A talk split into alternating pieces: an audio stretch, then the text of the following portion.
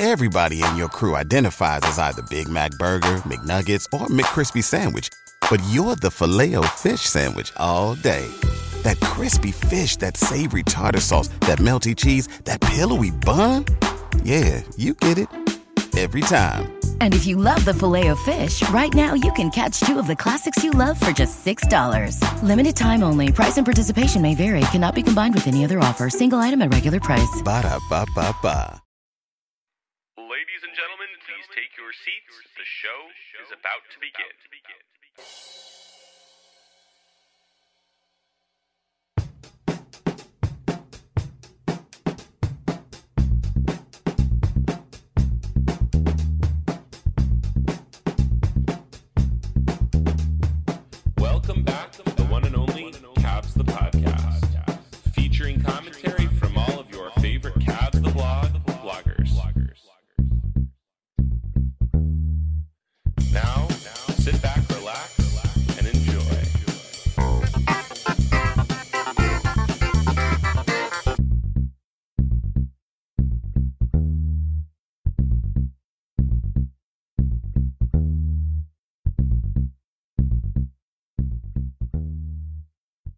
So Cavs a podcast. Nate Smith, uh, Tom Pestak. We're we're waiting on Evil Genius to get online here.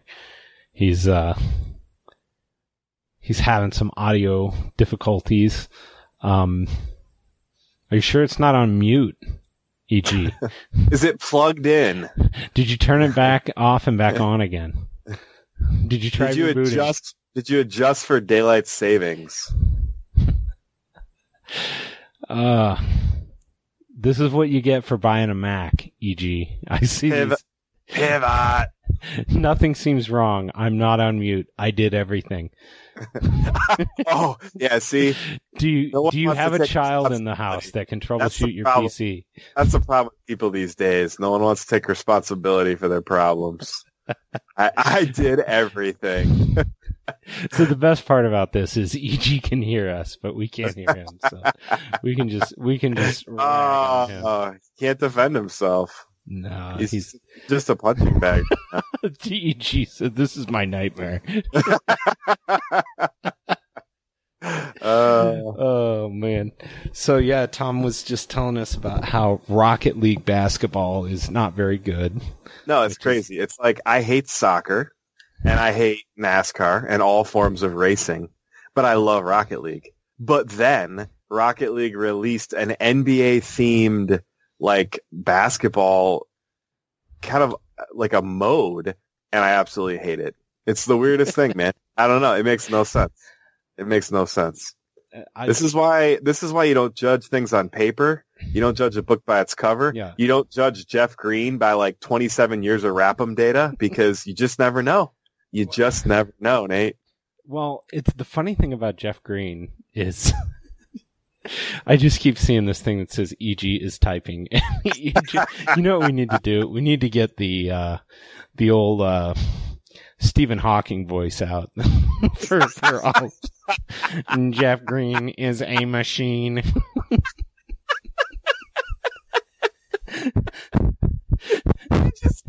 I'm gonna like that for the rest of this podcast, please. No, no, that's only I'll only do that when EG types. So Okay. man, I wish I had that in real life. I'm not gonna make it. You're messing up my air dribbles. Uh, Your air dribbles? yeah. What are air dribbles? Um, so in Rocket League, you have a rocket on your car. So if you have enough boost, which is like your fuel, you can fly through the air. So an air dribble is essentially you're in the air and the ball is in the air, but you're keeping your nose real close to it so as to kind of maneuver it in midair. Oh, okay. It's kind of like, you know, LeBron James every game.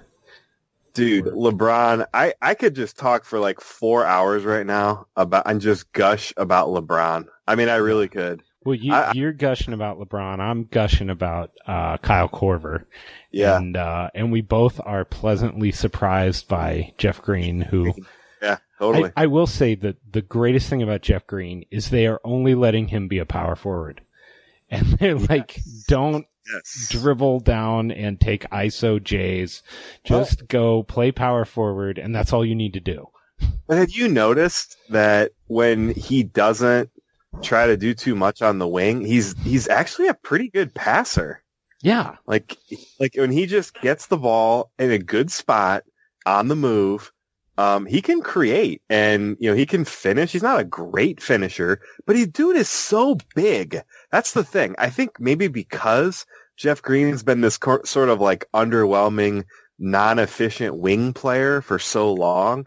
I just had it in my mind that he was like six six two hundred or something. The dude is sometimes the biggest guy on the court. I mean, he's like Wade to green is my new favorite thing. what was the first word you said? Wade. Oh, Wade to Green. Yes, I know.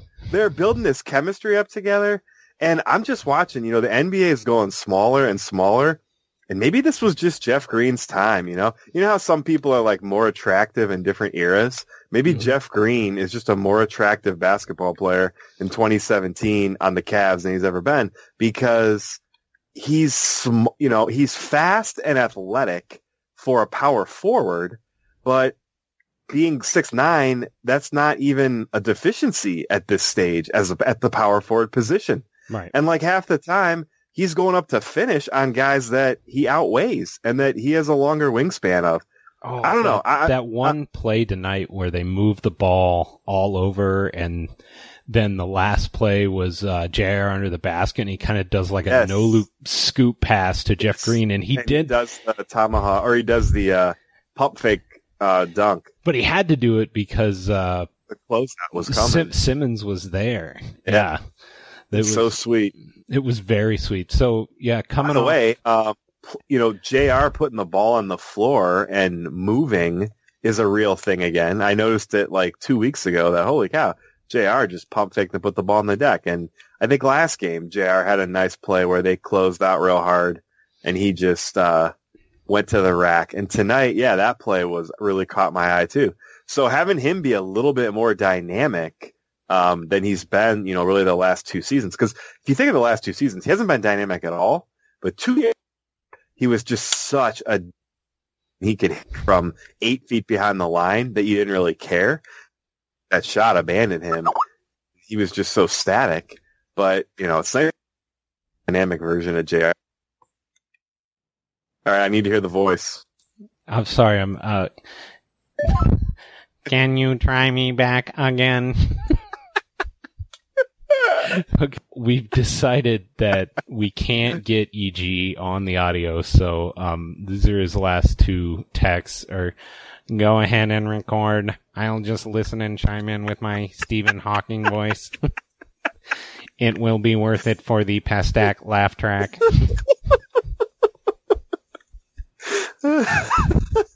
uh, say the one about not being sophisticated. Oh yeah, so we're we were trying to uh, tech support him, and Tom's like, uh, "Yeah, I'm gonna uh, do a TeamViewer session," and and I'm trying to talk him through like uh, the audio settings in Skype, and he goes, "Damn it, I can still hear you guys. I am not that sophisticated."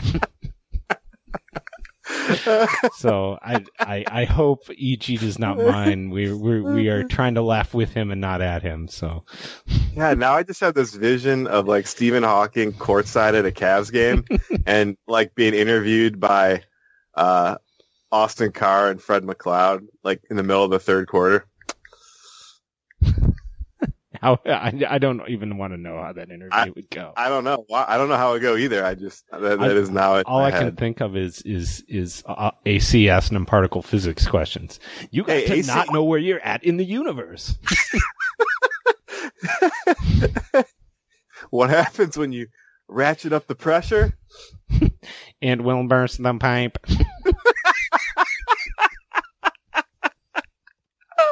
Uh, uh, Stephen, where should that weak stuff go? Mm, Get that weak stuff out of here. I still hate Shumpert.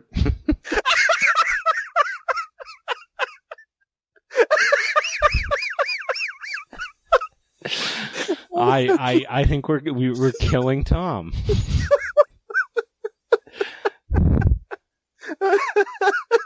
Did he say that, or did you add that in? Uh, no, EG actually said that. So Oh my gosh. oh my god. All right. Uh, so Yeah. let, let's let's maybe talk a little bit about the actual game.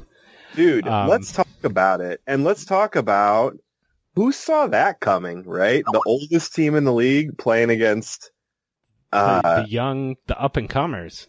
yeah, on the road. Um Philly hasn't been, you know, a pushover this year. Not that they're, you know, world beaters, but um going up against another team with a bruising big man, right? We talked about how Drummond was gonna just ravage our front line. And I mean, tonight, Joel Embiid did sort of, but that was it. I mean, the rest, I mean, he can score 30 and have 16 boards every night. If you're going to win by double, you know, 20 points on the road, it doesn't really matter. Don't forget to mention Vintage Wade. also, Joel Embiid got more ghost calls than James Harden. Very true, Stephen. Very true. Um, yeah, it, it was, it was, uh, there were a lot of, uh, very suspect calls in this game. Oh yeah, Kevin Love got two on him. Two of the worst calls I've ever seen. One, the one that was all ball, and the worst one I saw was the one where the referee knew he messed it up because Ty Lue slammed his fist on the table. and he didn't and get he a tech. Yeah. Yeah, yeah. That was ridiculous. Wade jumped past. Um, who was that that took that shot? I don't even remember. Oh, uh, uh, what's his name? Jerryd Bayless. And Yeah, Jerryd Jerryd- Bayless like stuck out Jerryd the Bayless. chicken wing. Yeah, he stuck out his elbow and he stuck out his knee.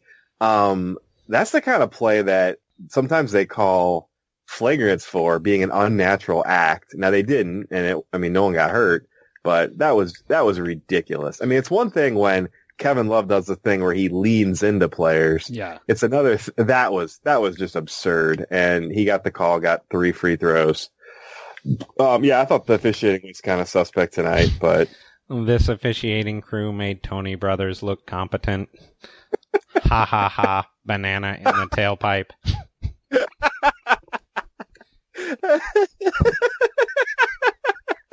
oh, now he's just gonna spam. oh my god, I'm not Uh. gonna be able to do it. I'm gonna mute myself. It's just gonna be too much.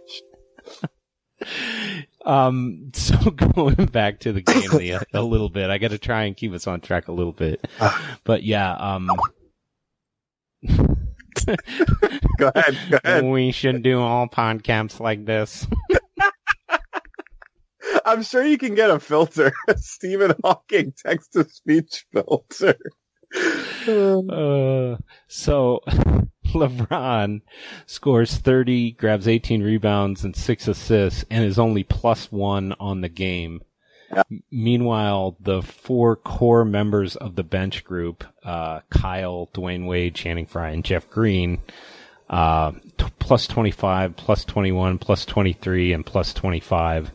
Um, and they scored 9, 15, 12, and 14. And what was the, the bench differential in scoring was, was, uh, I, I, I'm too, I'm, I'm laughing too hard to math.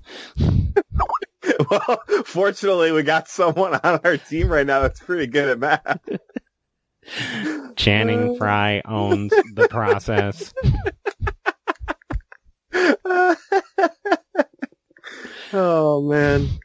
So yeah, Channing Frye was uh, on fire tonight, uh, and I'm just kind of baffled at how the beginning of the season, you know, Yeah, Channing how he Frye's wasn't not going even to play in the that much. rotation. Yeah. Yeah.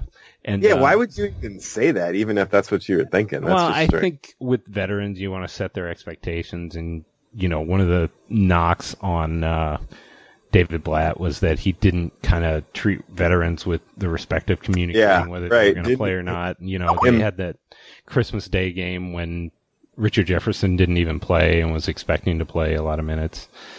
My bench scored 57 points. I like how you just rolled into the bench. You're like, mm, It wasn't me. I'm just channeling now. yeah. But yeah, the the bench for the Cavs scored 57 points and uh, was was awesome tonight, and they've been awesome throughout the win streak. Uh, Kyle Korver to me, the way he moves without the ball, they run their entire offense around the way Kyle Korver moves without the ball when the bench Yeah. unit is in. I mean, and Yeah. he and talk about a guy who just doesn't shoot threes. He goes No. inside. I mean, people overplay him so much that he can Yep. get a backdoor cut anytime he wants. And he's also a really good passer. Doesn't turn the ball over. No, Um, he he knows exactly where he should be, um, and not yeah, like you said, not just for his own sort of benefit, but also to create spacing for other guys. And he's a great passer. Um, he's another. You know, th- this is what is is crazy about the Cavs, and I don't know how. Yeah, I imagine swapping Jose Calderon for Isaiah Thomas isn't going to be that much of like a defensive downgrade. But the Cavs are.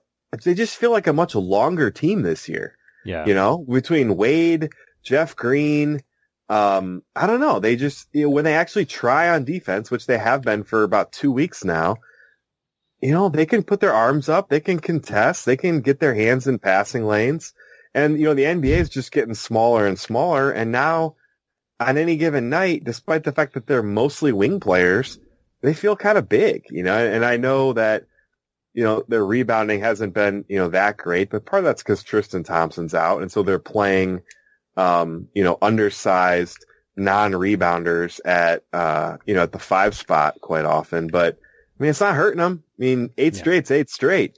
Well, I And- mean, I oh. wouldn't say that Kevin Love is a non-rebounder, but he's definitely no, no. at Kevin the Love. I, I mean, when you're playing like LeBron or Jeff Green at the five, like yeah. they were doing for or a while even there. Channing Frye, or Channing Frye. Yeah, exactly. That's kind of what I was getting at. Ken, Um, Kenny Powers was in full effect. La Flama Blanca wore the Sixers like an American flag.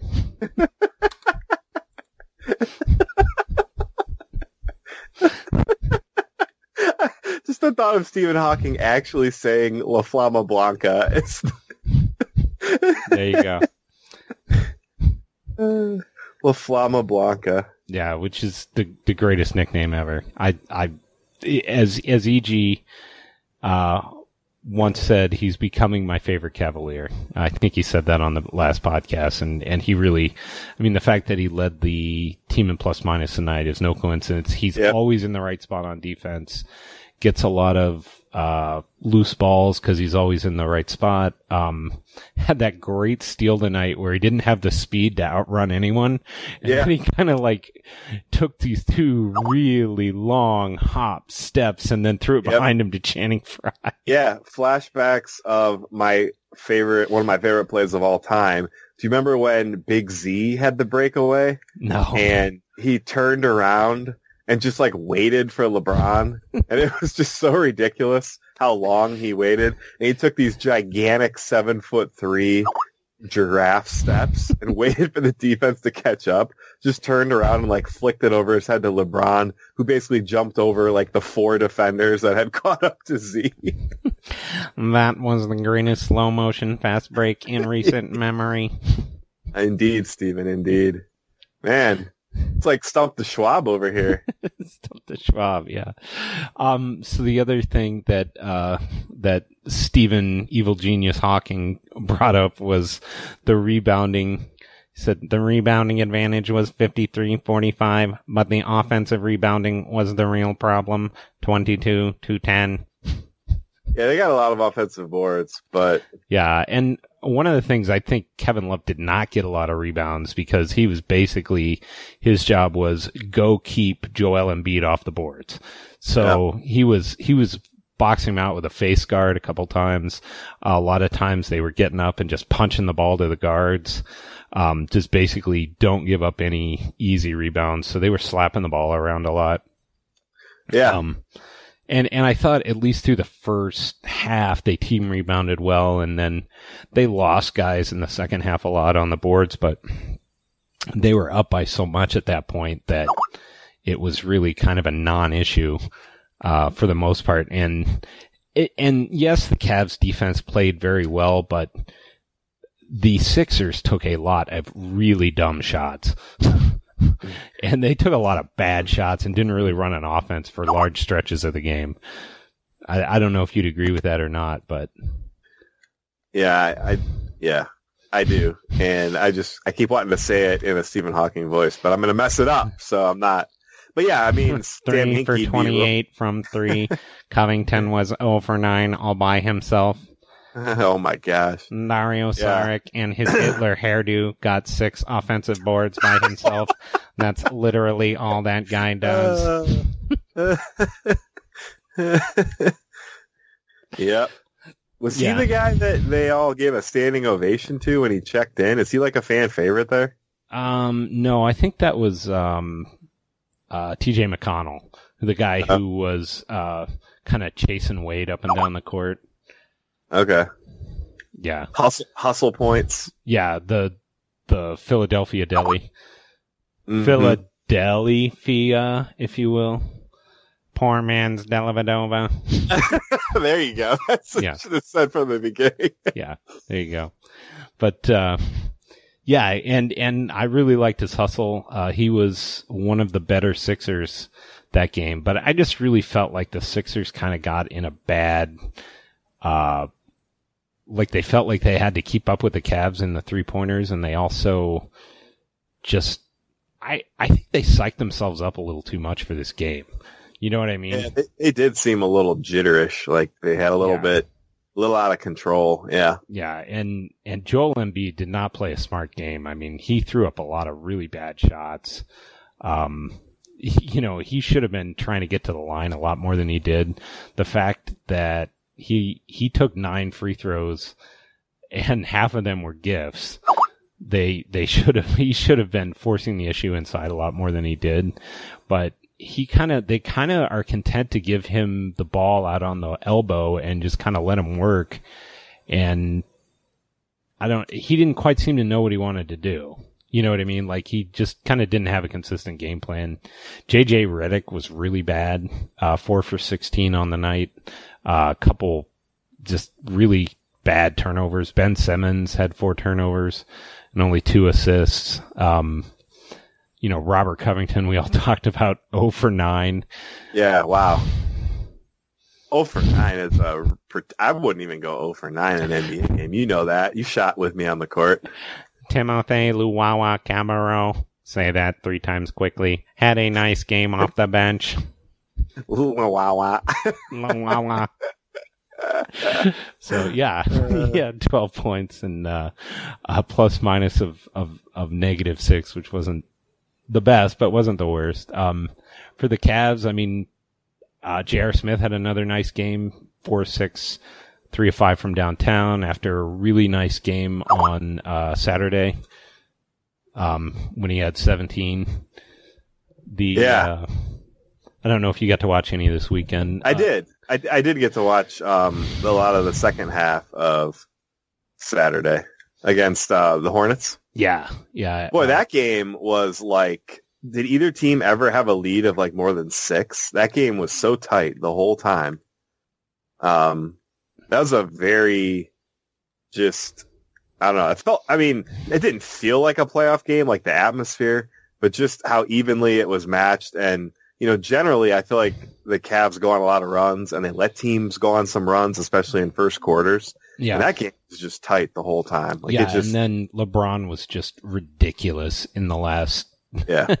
You know, I think out of the last so many possessions, the only, I think the last fifteen points, all but one were a, were LeBron, except for one Kevin Love free throw. Yeah, LeBron. Look, Like I said, I could just talk for like three hours to you and Stephen Hawking about LeBron this year because I'm just, I'm just so impressed. Ben I- I- Simmons got amused by LeBron and Wade alternately for most of tonight's game. Dude, they abused their whole team, both those guys. Yeah. Yeah, somebody had a great tweet online about how no matter how young and athletic you, you are, there's still some guy at the Y in his late 30s with a knowledge of geometry that's ready to steal your soul. Yeah. Yeah. Tell us about geometry, Stephen. Uh, the missed Yeah. shot, the rebound, and corner three before the half by LeBron was the play of the game. yeah, it was. That was sick. It was. And LeBron is just such a. I mean, man, usually his shot is just hit or miss, but I feel like he's just a good shooter now. I don't know. Yeah. Just in, in every facet. Yeah. I mean, I don't know. He doesn't seem to be streaky anymore. He's just he's just pretty good, yeah, right? exactly. I mean, he's And- going to shoot above thirty five percent from three. Um, so you have to respect that, and he's and he's taking more threes than ever. and he can so- walk in any three he wants because Exactly. you know teams got to give him like five six feet. Right. Otherwise, he's just going to blow right by you. Yeah. Yeah, and Eh, plus even the free throws, like he's not afraid to go to the line. I mean, he's shooting a career high in free throw percentage too, at like seventy-five. I th- or let me go look and see what he's shooting. He is shooting seventy-six percent, which is that's his pretty good. uh, that's well, it's his close. career high. Is it really? Wow, he never shot eighty percent. Not even like any of those years in Miami. Uh, no. If Wow. two parallel lines are cut by a transversal, then each pair of corresponding angles is congruent. so it's a little geometry lesson from Stephen. So, but yeah, career high in uh, free throw percentage, and he is shooting forty-two point three percent on free throws at two point one makes a game, and You mean threes? on threes, yeah, and a Yeah. career high field goal percentage right now, fifty-seven point eight. So and a career low free throw attempt rate, which is meeting the eye test to me, which is basically just he's not going a billion miles an hour anymore to the hoop all the time when he needs a bucket. He's just so much more in control. Um, he's relying so much more on footwork, his ambidexterity, um, all these moves he has, the Euro step that he's perfected, the spin moves. He's got the turnaround fadeaway now, the a la Jordan that he whips out two or three times a game. That um that r- left wing three, he's got to be shooting like I don't know, way above forty percent from there. That's like his pet spot, and it doesn't even seem to matter how far away he is. It's the Festus Ezeli spot. You know what I'm talking about? yeah, Um, exactly. And he's just so dominant from that spot. It's so dangerous. talking- that turnaround he's- fadeaway is just salt in the proverbial wound. It, it really is. And, you know, he, I, I don't know, he, he's a offensive like savant at this point, And I'm just, I'm stunned and shocked. I mean, I remember thinking LeBron, you know, if he wanted to really extend his career, he was going to have to go the route of like Karl Malone and just use kind of his size and, um, his passing ability and court vision to live down low and make things happen. But I mean, he's going the route of like Jordan and Kobe, where they just really perfected offense in general. Yeah, Um, and they, they didn't have tendencies anymore that you could play to. And it still kind of feels like he spends a lot of these games conserving his energy.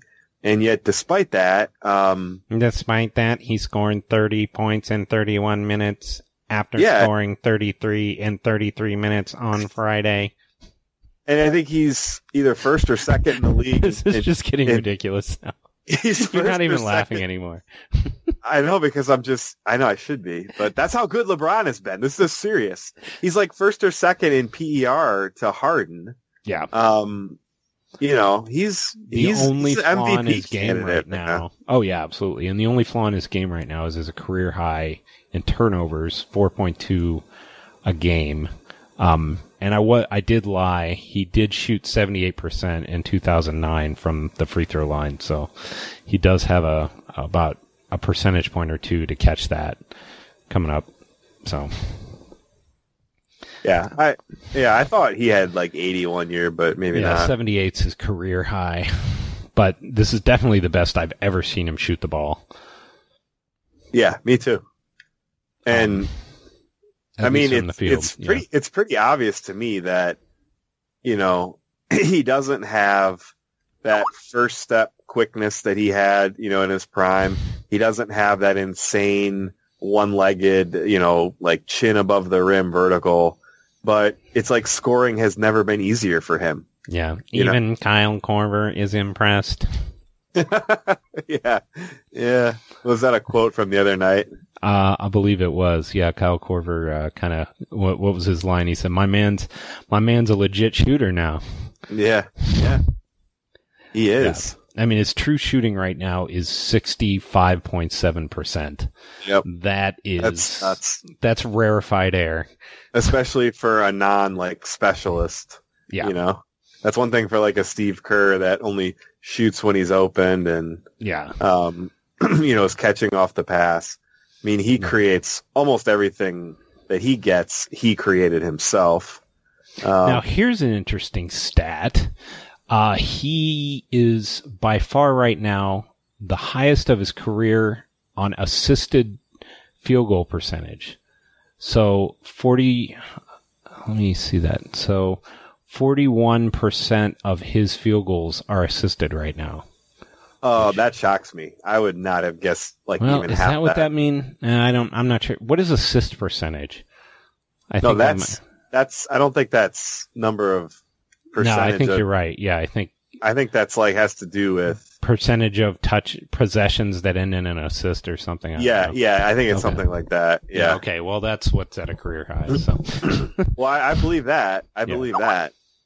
Um, you know, and you know, some would argue that you know, with no Isaiah Thomas and with guys at point guard that aren't accustomed to catching and shooting, that that number should be even higher, right? Because he spent a lot of the season passing to Derrick Rose, who doesn't take the shot. He kind of dribbles to set himself up. Um, yeah, I mean, uh, what LeBron's doing right now, he's the best player in the league. He was the best player in the league in the playoffs last year and in the finals last year. Um, so all this Kevin Durant talk is just, you know, whatever. People are going to talk about that. It's, it's, it's ridiculous. LeBron's the best player in the league now. And in the regular season, which historically over the last couple of years, he doesn't even really respect enough to try that hard he might still be like the best or top three, you know, regular season player right now. Um, he's not slowing down. I don't know. No. He, he's and and offensively, tonight he he's scored. given Sorry, go ahead. no, offensively, he's adding more and more every year. He's becoming more unstoppable.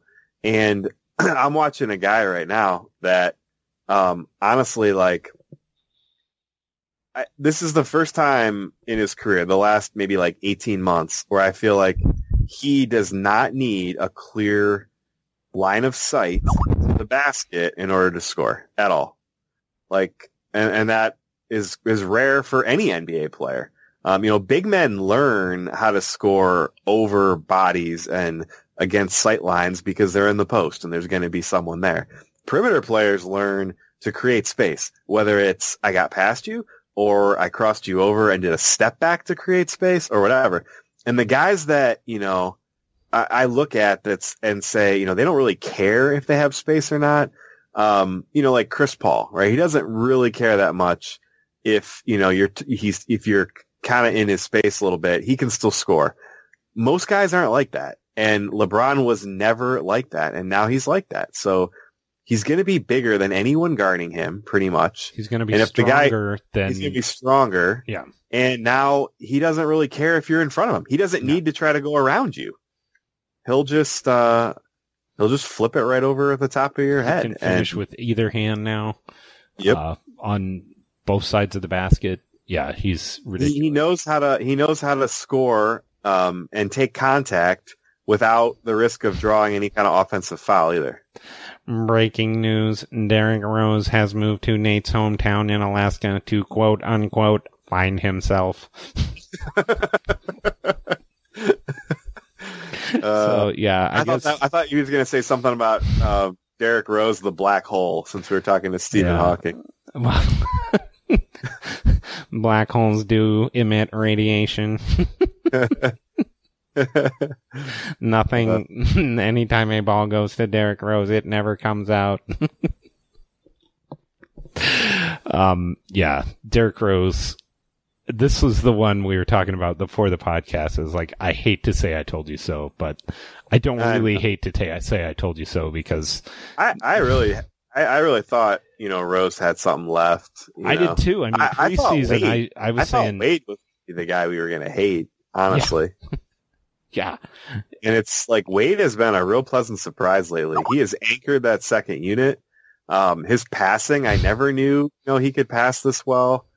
His defense has been, you know, like we've said, uh, on his best day, you know, he's a good instinctive defender. Yeah. He showed us a lot of he that. had, he had And three blocks tonight. They only credit him with two, but he had three.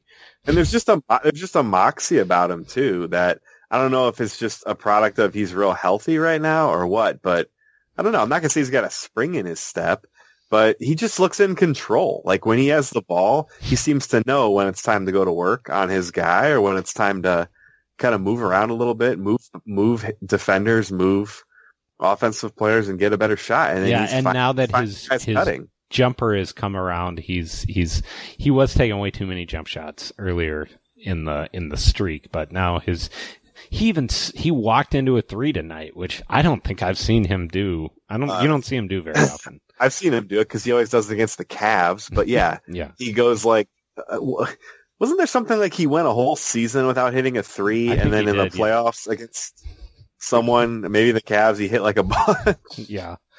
He blocked the process. He blocked the process hard. Hopefully he'll do it again against the Heat tomorrow. oh, are we going to Waiters Island or is this in uh, Seatown? Um, I, I'm not sure. Let me look. It is in Seatown. so this is the uh, the Stephen Hawking quote on uh, Derrick Rose.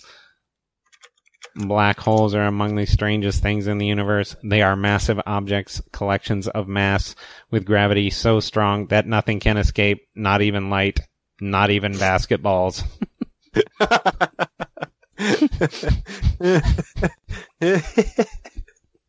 So there you go. Word, words of wisdom from uh, Evil Hawking. Evil, Evil Hawking. That's it. That's the new nickname, Evil Hawking. Oh, that's perfect. uh, I kind of want to hear. I want to hear like Evil Hawking. genius Ha, do ha, an Evil ha. Hawking he approves. He approves does. of his He new approves. So yeah, that should be a interesting game tomorrow. Um, Miami with uh, a big win over Boston the other day, breaking the Celtics. But I think Miami's big problem is they can get up for games, but they have a hard time with the day to day. Um, you know, because I think their standings, uh, they're still uh, out of the well, they're the eighth seed right now. So they did, did just, they're on a three game streak. They did just climb into the eighth spot, uh, surpassing the Knicks, um, behind, and, uh, Boston lost tonight as well. Yeah, they Detroit. lost to at, at, in Boston. Yeah. Yeah, I saw that. Yeah, and uh, yeah, the East is, is pretty interesting this year. I mean, there's definitely some surprise teams early. Um, crazily, Indiana looks like it's winning the uh, Paul George trade right now because Yeah. uh, Victor Oladipo looks like an all star for them. And that you know, and and he was one of my favorite players, and I gave up on the dude. so Yeah. I was like, Yeah, and maybe that's what needed to happen once the uh, expectations, see, for Nate, were off. Uh, Oh, then he was able to shine. So, didn't Yeah. I tell you guys about OKC? They might not make the playoffs. well, they look pretty darn good against uh, um, the the Warriors the other day. Uh, yeah, they did. And then uh, Hawking also said Boston got beat in the Avery Bradley homecoming game. Yeah, and-. Uh, Kyrie, Kyrie had six turnovers, including a play near the end of the game where he was stripped, and then Bradley led a break, and uh, Drummond threw down kind of an insane one-handed dunk. Yeah, I- I feel like it's kind of weird. Uh, the the Pistons game and the Sixers game. I feel like so far we've kind of seen the Cavs able to take teams out of what they do well, and they did that to Yeah, a little Belichickian. yeah, Yeah. a little Belichickian. The other thing about the Cavs, and th- this is good and bad, but the reason that uh, Golden State won 73 games two years ago was not because their starters were so good. It was because their bench was so much better than everybody else's. And Yeah. they could just sustain leads going into, you know, uh, when the starters were on the bench and, and actually build leads. And that was great until they reached the Cavs in the finals. So the one thing I am a little concerned about is the holes on the starting lineup right now for the Cavs. I mean, the Cavs are doing this with arguably the worst starting point guard, or Yeah. you know, a bottom three starting point Yeah, guard I mean, in the Calderon NBA. was done years ago. I mean, Yeah. I don't. That's for sure. And um, yeah, I know, and I'm I'm intrigued by what Isaiah Thomas will do for them because you're going to get a much more dynamic offensive player at that. I mean, much more. Um, maybe one of the most dynamic point guards you know in the league, replacing a guy that is pretty one dimensional right now and has and has been washed up, you know, for some time. Um, but a guy that's not going to turn the ball over, is not going to do anything up, is dumb, is playing some decent positional defense. Um, he had some really nice defensive plays tonight. Uh, that one steal he had, and um, they were kind of highlighting him on the halftime stats. So you know he hasn't been terrible. The guy that's boggled my mind how bad he's been at times is Jae Crowder. I mean, yeah, I know. he, he just cannot finish anymore. Every time he goes in, he doesn't even No. want to try. It's like he's got no lift. I almost wonder if he's he's nursing an injury or something. Um, Yeah, he looks like a shell of his former self. At least of what I saw in Boston. I don't even know what this means. The greatest enemy of knowledge is not ignorance; it is the illusion of knowledge. So- what is that? I don't even get that. that must be like a famous Hawking quote. Oh, okay. I thought it was like the Hawking fortune cookie, but it's an actual, it's an actual quote. So, um, EG also said on the uh, OKC Warrior games, Tom, that was one game. Don't be a prisoner of the moment.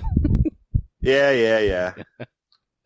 That's true. I mean, if you Yeah. if we were judging things by one game, David Fizdale would be coach of the year, right? Didn't the Grizzlies start off super hot? yeah, they did, and now Fizdale is uh, down the fizz drain. Oh Yeah, man, the dad Oh, you're just- you're hot full tonight. effect. you are hot tonight. Jae Crowder has become the new black hole. Yeah, Yeah. nothing, nothing good escapes. Yeah, I, I feel like I'm not really doing Stephen Hawking as much as uh, uh, the uncle from South Park that has the voice box. So well, forgive me if my if my impressions are uh, overlapping a little bit, but yeah, I mean, what did you think of the Fizdale firing? I know you and I had a little bit of disagreement over it tonight, as I may have trolled you a little. I don't know. I don't really know much about Fizdale. I mean, I remember that whole, um, you know, analytics mini rant he went on that, you know, they started, uh, printing t-shirts in Memphis about it. I think it had to do with the officiating disparity or something like that.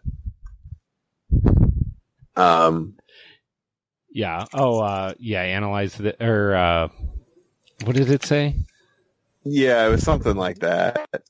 Oh, Um, EG's gonna bring it up here. yeah, he said I've got to sound more like the OK computer, fitter, happier. More productive. Yeah, there you go. so, um, Wow, that's EG's second OK Computer reference tonight. The uh, previous one was the hit, the Hitler hairdo. that is true. Very nice. Good, good uh, Thank you, thank you. take. Hey, for hey, data. I was I was a douchey white guy in college, just like everyone else. Ugh. I listened to Radiohead. in college. Yeah, man. say it, say it, say it. Take that for data. Say the next one. Good catch, Tom. That Hitler hairdo is making me feel ill. That's from Karma Police, I think. Uh, yes, that's from Karma Police. From OK Computer. Yeah, great album. It is a great album. Um, I'll take Karma Police for 400, Alex. oh my lord. We, we, we, are, we, it's getting weird tonight. It is getting weird. That's okay because this season is weird. I, I, I mean, it is an odd Nate, season, yeah. if you would have told me that we would have an eight game winning streak and be what thirteen and seven or whatever, I'd have said, no, I don't think so. I mean, I just honestly, I thought we were going to be like 500 this year, and before Isaiah Thomas came back, it was going to be the ultimate just mess of a team, and it kind of looked that way for a bit. But man, they're just playing really well together. I don't know. Well, it also helps that Shumpert and Rose got hurt. Uh, it, it, yeah, I mean, you I said mean, it, I but feel I'm- like uh, Ty Lue, uh, you know, fell ass backwards into his best lineups. you could you could make that case. I mean, I the I don't know why they had so little shooting early, and they were playing Yeah, a lot of never- guys who couldn't shoot. That never made sense. Yeah.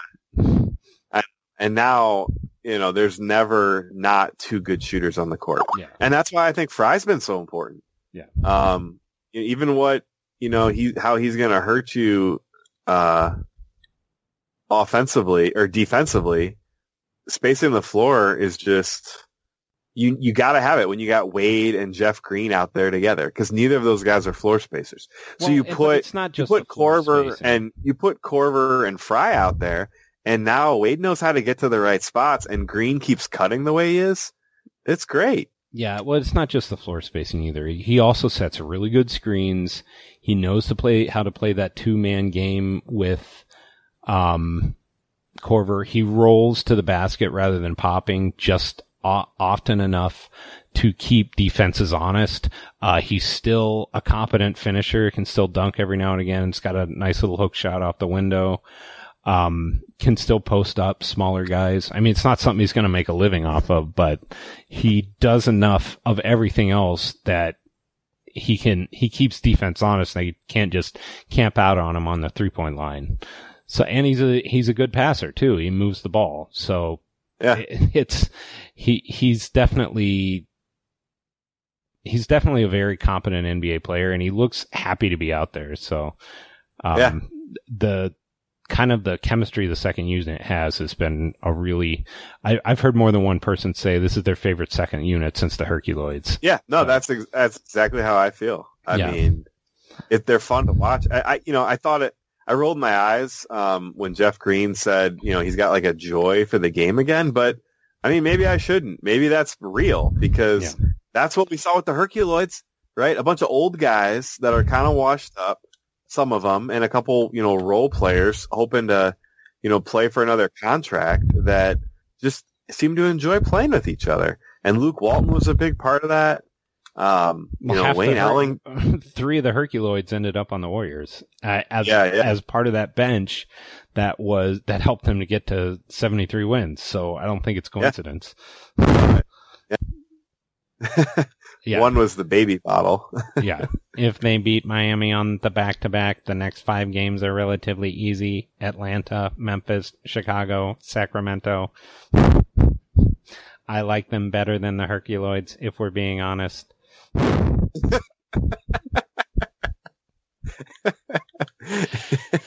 So there you go. Yeah, we need straight, straight talk from Stephen Hawking. to evil Hawking. evil, yes, right, evil Hawking. Um, Uh. so what we need to come up with a nickname for this bench. Um, Yo, we do. we we really do. I mean, Gosh. What was that? Um, what's an anti-black hole? uh, the neutron star or Okay. a uh, supernova? Well, I like neutron stars. The 'Cause they're like that doesn't make stars, right? Like. You don't like the neutron stars? No, I, I want something like about how old they are, like uh, you know, knee braces and liniment.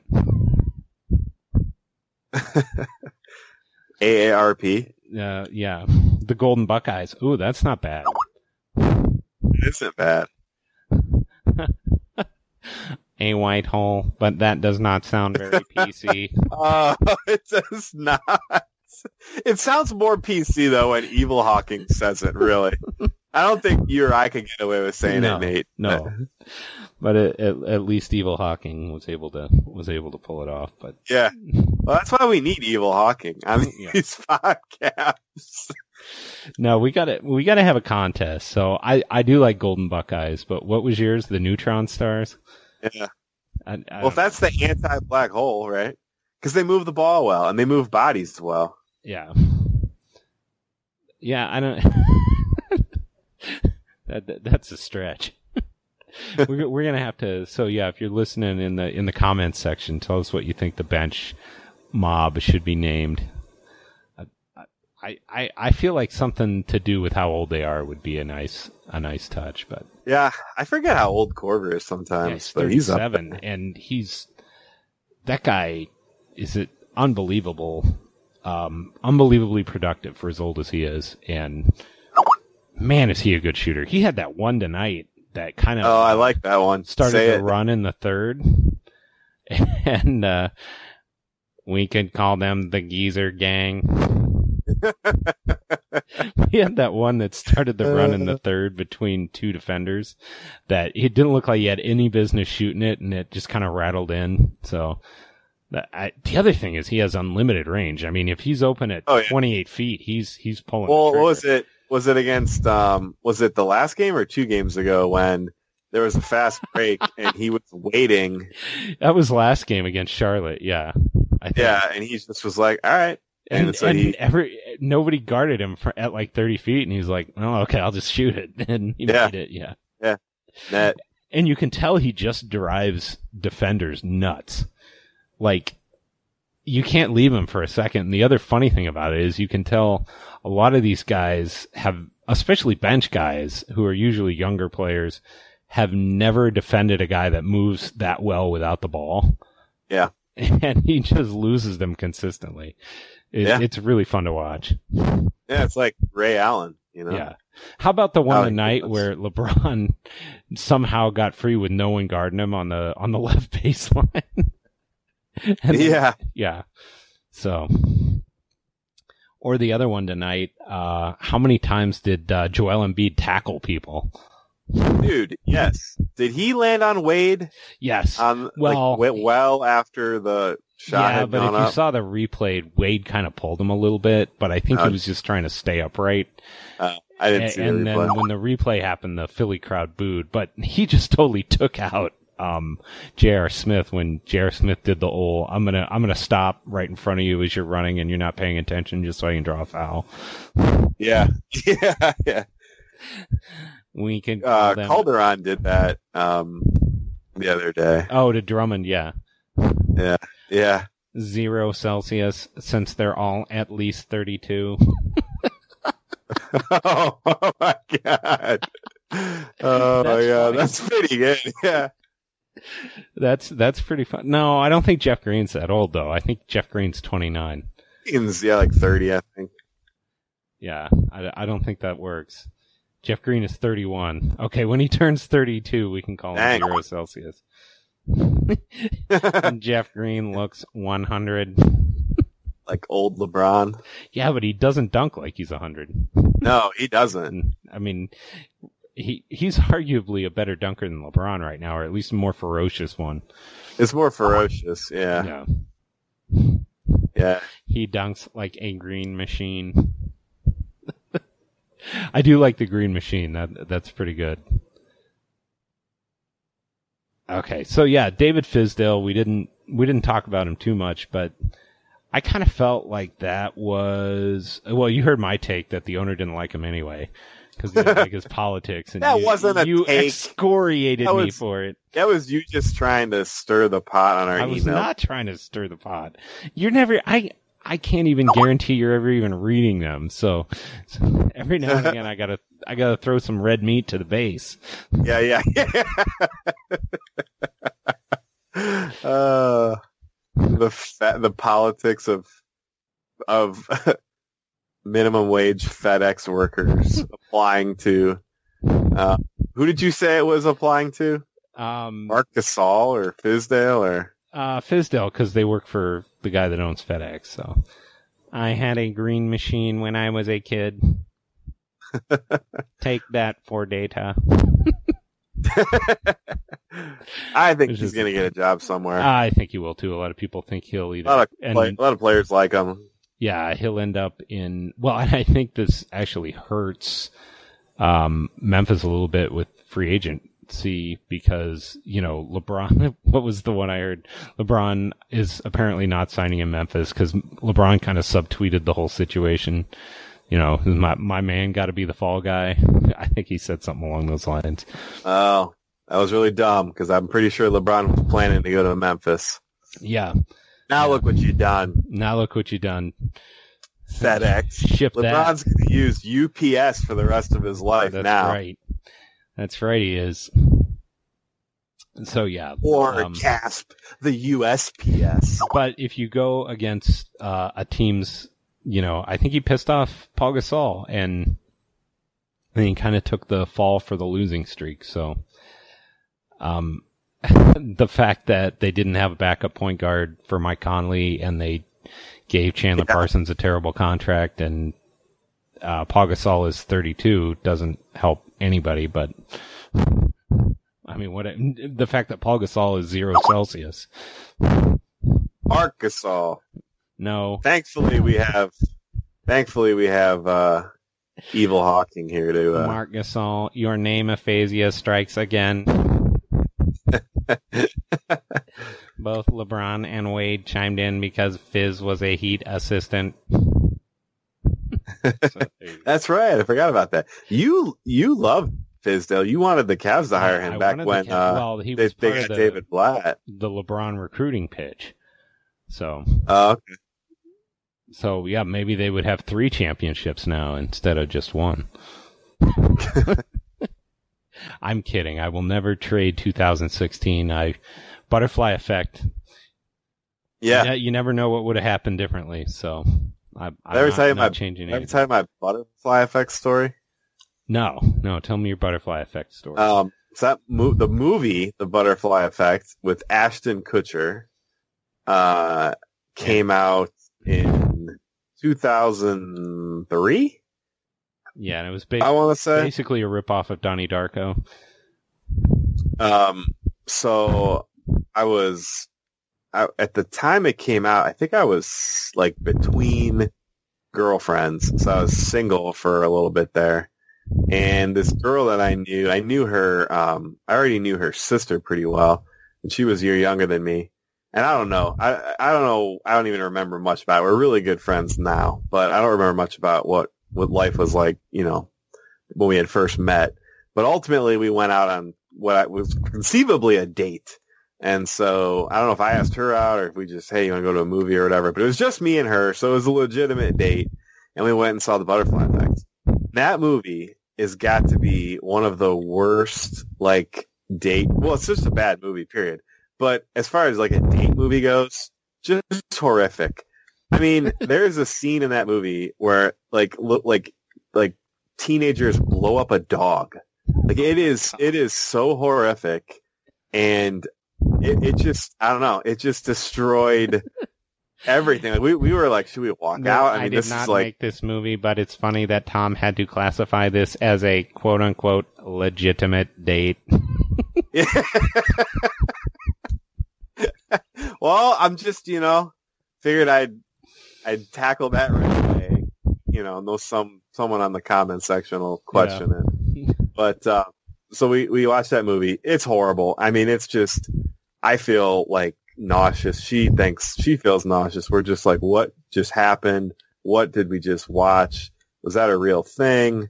Um, and so like it's probably I don't know. It's probably like seven thirty, eight o'clock, and it's like a Friday night, and I'm you know 19, she's 18. We're in college, right? This is when you stay up till like 3 a.m., even not on a weekend, because that's what you do. So we took my car, we took it back to her dorm, and I'm just like, I mean, I don't know what, what's going to happen. I mean, I don't know if we're going to go meet up with some of her friends, or we're going to go back meet up with some of my friends, or watch a better movie, or you know, get food. I don't, I don't know. and she just like we were silent like pretty much the whole way home. She opens up the door and she goes, "Well, thanks, buddy," and she just shuts the door, and that was it. That was the end of the date, and that was the end of anything possible romantic between me and her. And we became really good friends, and we ended up um, working together and um, remain really good friends to this day. But we love the joke about how um, the butterfly effect kind of cemented our platonic relationship forever. Tom, do you still have nightmares about the giant bunny? Which I don't even get. I I think don't either. I think he's confusing that's Donnie the- Darko and the butterfly effect. Okay, okay. Tom is suspiciously not including consummation as an option here.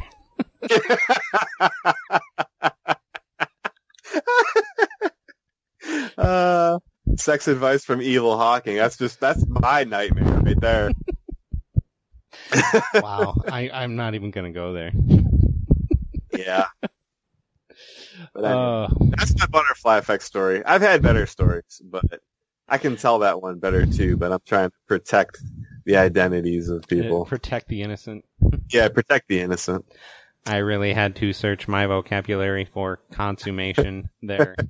What's the first word that came to mind? Huh? Evil Hawking. Uh, uh, we're not going to repeat that one. So let's get back to the Cavs for a minute here. Before you know, and before too long, we'll talk about Rocket League and what's going on with our lawns. But oh yes. Lest we've been David told if we don't talk about our, our lawns, podcast. people are going to boycott our podcast. So, so um, EG wanted us to say maybe gate. Koby will hire Fizz as an assistant coach and then pull a Griff after this year's Martin Luther King massacre and replace Ty Lue with Fizz. Ha ha ha. Ooh, I like it. If it happens, you get credit, Evil Hawking. You do Just like Nate forever gets credit for calling the Cavs 3-1 comeback. Yeah, I, I will say that, that that probably does not happen because I don't think Ty Lue's that dumb that he would let him on his staff. like I noticed the um the three things that's just because Nate is obstinate. yeah, true. It was a defiant prediction if there ever was one. Yeah, well, I, But it doesn't change the fact that he predicted it. uh, it's I true, mean- and I stuck to my guns. Yeah, yeah. That's the way predictions work, man. We only talk about the ones we got right. Absolutely. Um, That's one you got right, my man. it was a big one. So, uh, what what were we talking about? Uh, uh, the one thing I've noticed about the Cavs assistant coaches is none of them look like they're remotely in the position to take over for Ty Lue. I mean, I guess if That- Ty Lue got fired, it would be um, uh, Larry Drew, since he's the only Yeah. one with head coach experience. I, I know it would not be Longabardi. Or James Posey. Or Damon Jones. But how sweet would Damon Jones head coach be? Especially Oh my gosh. David, Damon Jones press conferences, that alone, that alone He is pull out- reason he- enough. he That alone is reason suit enough. From the dunk contest that uh, Yeah. Charles Barkley loves Damon so. Jones coat. Yeah. That's, um, so my fantasy team is called Leg Kick Legendarium. Do you remember Damon Jones's leg kick Yes. that he would whip out for no reason whatsoever? It was just part of his repertoire. Um, it wasn't always for no reason. Sometimes he, you know, he was unable to advance the ball without turning his back like seven times to the defender. Yeah. And so the leg kick, I don't know if he was just trying to like throw people off well, with you it. You can't reach What? in when you have to reach over the leg. So That sounds like something that should have been said on my date night. But my um, favorite part of Eamon owns game was the butt first dribble. You get it? Eamon owns no D, no J. no, J. Ha ha ha. you didn't invent that, EG. That's been around. Yeah. But David Jones had had a J. Come on, the guy led the NBA in threes one year. He did. he But did. um, Um, and, and so his other comment, uh, especially Longabardi, who looks like an Oompa Loompa. Uh, I want it now. Yeah. So what were we talking about? we were Um, talking oh, about- oh, oh, my fantasy team. So my team name is Leg Leg Kick Legendarium, and my avatar is the picture from that dunk contest. Mm-hmm. And who, trivia question, Nate, was Damon Jones sitting next to, talking to about that Andre Iguodala dunk when the camera panned over to him and Charles Barkley lost his mind? Longabardi would require at least three additional phone books to sit on Ty Lue's chair. Nate, are you not going to answer my Uh, trivia? LeBron. That's going to No. be my guess. Who was it? No. Ty Lue It was Ty Lue, wasn't it? as a player. It all yes. comes full circle.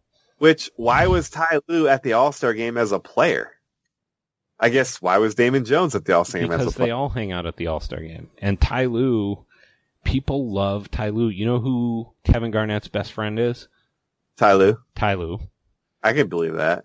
Kevin Garnett, and you know who else is a really good friend? So he was talking about he and Ty Lue and uh, Chauncey Billups are all like three best friends.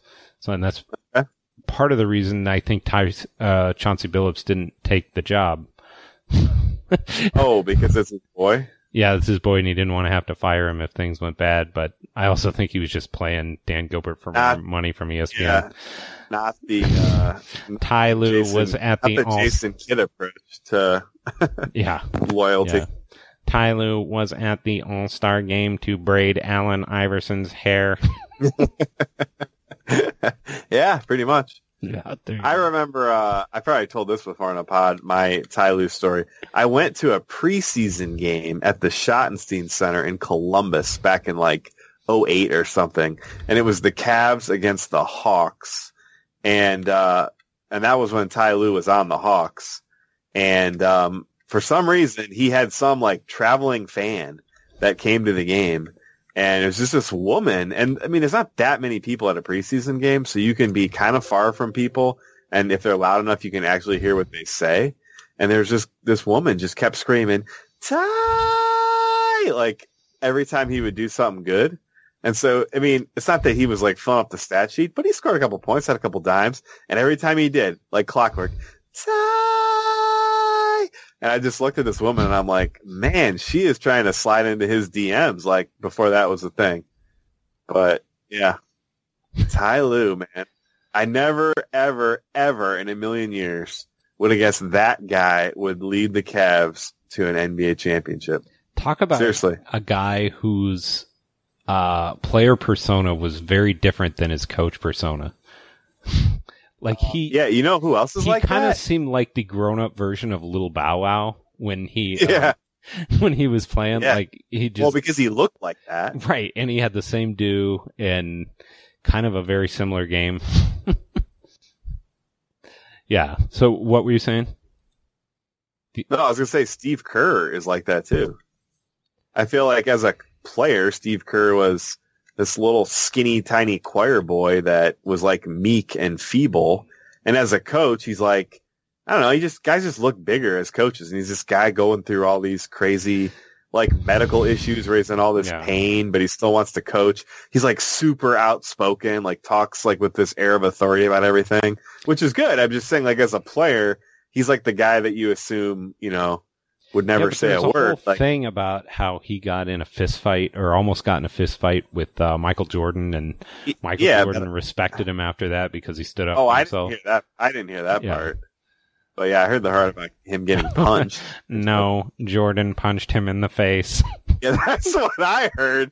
Man, Nate, you just fake news, man, making up your own stories. I always heard that Jordan respected him after that, though. I think you made that up. That was like that was like the ending you wanted. See, that's your thing, Nate. you love to like take some snippet of information and then like add your conclusion to it or Oh. tie tie your bow on top of it. He probably got punched because he was annoying. yeah, you probably did. He is annoying. He's super annoying. Yeah, He's a Golden State Warrior, and they're all super annoying. yes, they are. You know what's really annoying, in my opinion? All the media types that wrote the Cavs off like a weekend into the season. No, the Brown, best part was when Celtics as like the second coming of the '80s Celtics after like five games. you know what is really annoying? Brad Stevens. you mean you mean this guy? There you go. and Bill Simmons. yeah. I, Yeah, so no, the best part about the all the writing the Cavs off articles was you could tell all the articles were written over the weekend to publish early in the week, but over the weekend they notched a three game win streak, so the articles were already becoming irrelevant. and and yet they published them anyway and the Cavs just kept on winning games. So Hey man, got to make that. Got to make that coin. it's a tough business. over the weekend is when Boston sports writers do their best drinking. Yeah. E- evil uh, Hawking on a roll. Dude, I know. this needs I to be think a we need to invest. feature. I think we need to invest in an actual text-to-speech machine and just have him pipe through. he called us. I don't know if he called us this or people in Boston this mass holes. yep, I think it's I've not heard that, but that's good. Yeah, I've heard it before. Yeah. People in Boston, of course. You guys are just jerks. okay, I made the last part up. See, you, you're right. I do go for the ending I want. You do, you do, you do. It's okay. You try to like write your own reality. It's all right. It's all right. Hey, it- dream- it- it's the, it's the, it's the world we're living in now. Create your own adventure. Yeah, there you go. So, so we're going to get back to talking some actual basketball. What? How about lawn talk? Lawn talk. Well, okay. Yeah, so no. I, I, no, let's talk about basketball. Let's talk about how the Cavs blew out the Pistons, I believe, what, like week ago? Mhm. And tonight, the Pistons beats in Boston. Power ranking update. yeah, the Cavs got to be, be climbing it. I would, I'd put them in the top four right now. I would. There. I mean, right now, definitely. Um, Now, maybe, we might not- maybe we top might- five. Top five. Yeah. I we. I don't know. I, I'm just. What's your biggest concern? Because I'll be honest, my biggest concern is like Jeff Green turns back into a pumpkin. Because I'm just like, what is going on with Jeff Green? I mean, he just looks solid, and he looks like a legitimate piece to be a body against the length of Golden State, and he's playing off ball. He's finishing. He finishes in He's transition. playing and I- defense.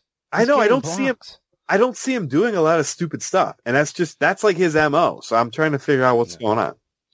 Cavs Is are this like- in the top five as of their win tonight on NBA Is this like TV.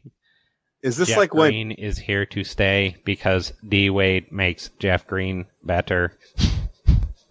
I mean, I'm I'm partially a little worried though because I remember Mozgov when he first came over to the Cavs, he was pretty solid for like three or four months, and then that was the high water mark, right? It never he It never never- got better. it never got better than that. Yeah. Um, so I hope that's not the case. Yeah. So But- I, I, my biggest fear, and of course, EG says the real issue is how to fix Jae Crowder, which should happen when IT comes back. Yeah, that'd be nice But I think he is broken right now. he is. But to me, the bigger issue is, um, they're playing so well. I almost feel like when IT comes back, it's going to screw it up. Like he, I mean, it, it might for a little while. That's why he needs to come back, not in like March, yeah, because well- they might need some time to figure it out. Yeah, a lot of people are saying he'll be back before the Golden State game. So Yeah, I heard you guys had your little wager in the last pod. Um, it was December fifteenth. That was the line. yeah. Well, for some reason, I thought the Cavs were playing the Celtics on the fifteenth, but they're not. But I, the bet still stands if uh, between the fifteenth and the uh, the Christmas Day game. Another Nate embellishment. Another Nate reality. Yeah. Jae Crowder looked like he lost a greased pig contest tonight because he had butter fingers.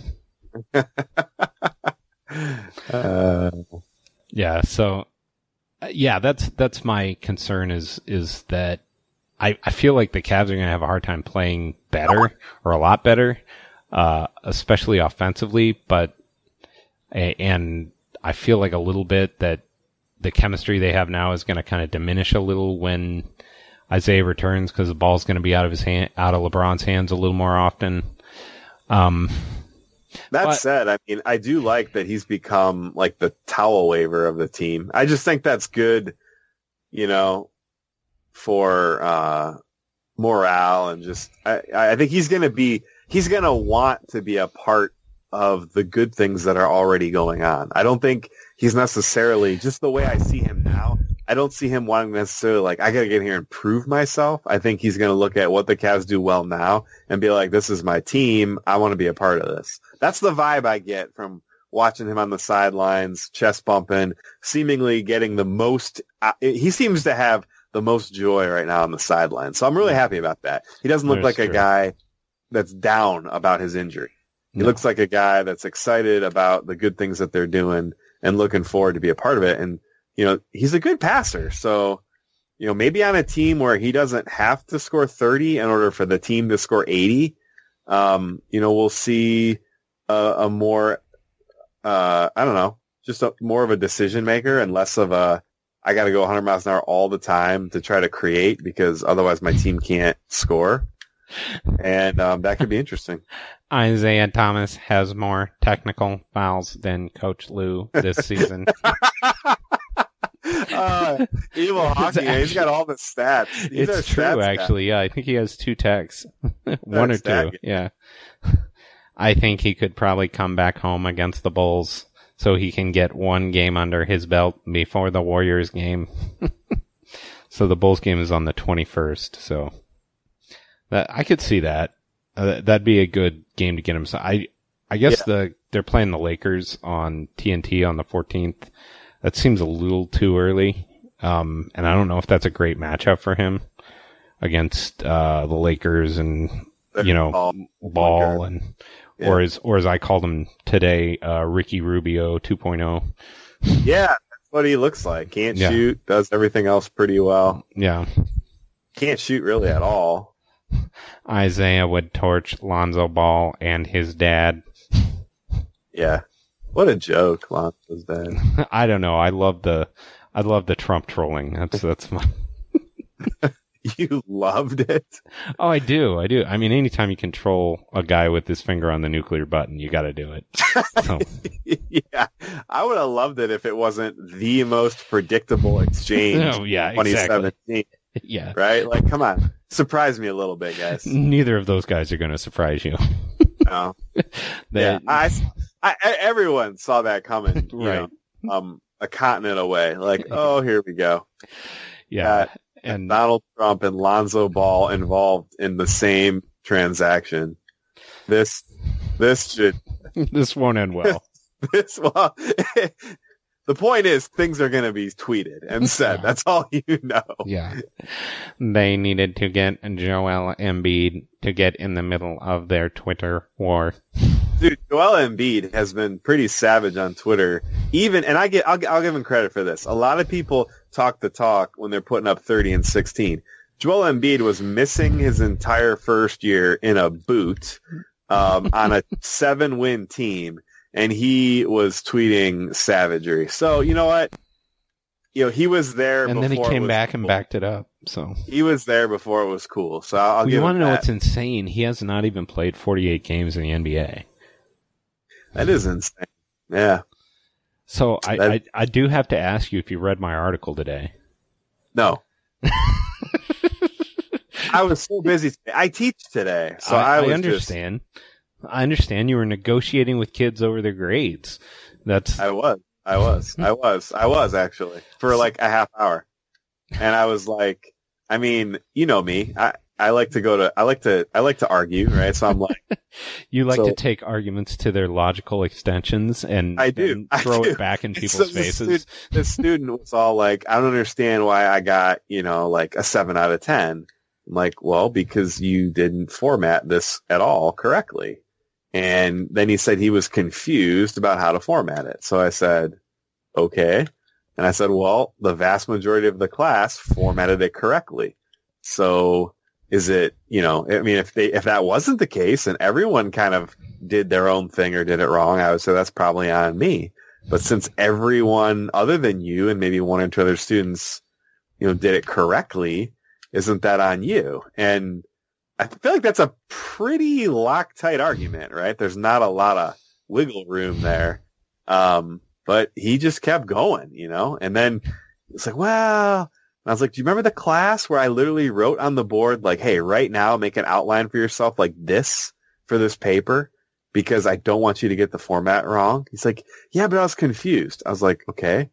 Uh, all right. And then he was like, because I read the thing you posted online. And so I'm like, okay, well, let's look at that. And I brought it up and sure enough, it's the same format. And I'm like, what, you know, it's just like the more he talked about it, the more convinced I was. In fact, by the end, I felt like, man, you're lucky I gave you a seven out of 10. Like this paper sucks, you know? He's My got all kinds of typos. enemy of knowledge is not ignorance; it is the illusion of knowledge. That's what I should have told them. Should have been go. like, should have been like, you know what? Enough of this. Like, let's get let, let, let's have a let's have some real talk. And then you should have just- said, "People who boast about their IQ are losers." Yeah, who rarely consummate. Now we just sound like Daleks. exterminate, exterminate.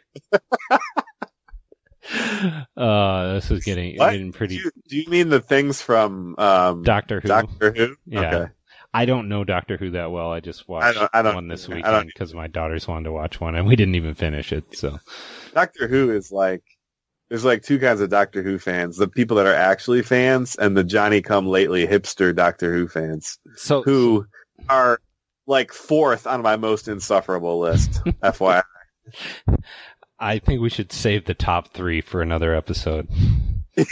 Probably should, dude. We've we haven't even talked about how amazing this team is right now, and how they're gonna 4-0 sweep the Celtics in like the conference finals, and it's gonna be the sweetest thing ever. And and Evil Hawking is just gonna spam the blog with the Brad Stevens this guy meme, and it's gonna be like I told I told my buddy at work who in the midst of the Celtics, you know, 13 game winning streak, how about them Celtics? And I just looked at him and I'm, I just dismissed it in its entirety. I was like, you know what? Go win 66 games and enjoy getting swept by the Cavs in the playoffs. Cause that's what you're gunning for.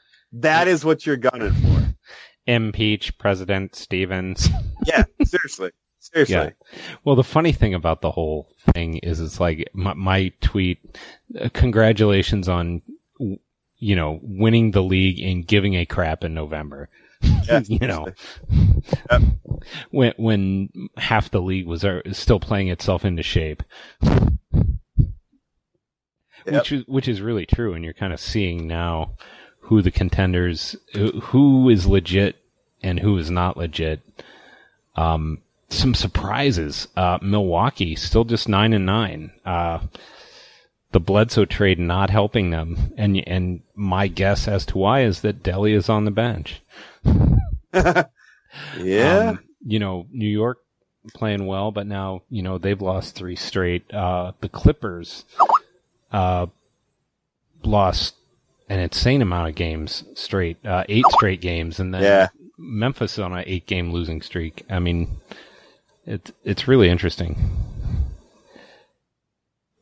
I can't. yeah. The league is, um, I can't It- wait until Kyrie decides to bolt in free agency next summer after he realizes he can't beat LeBron with the Celtics.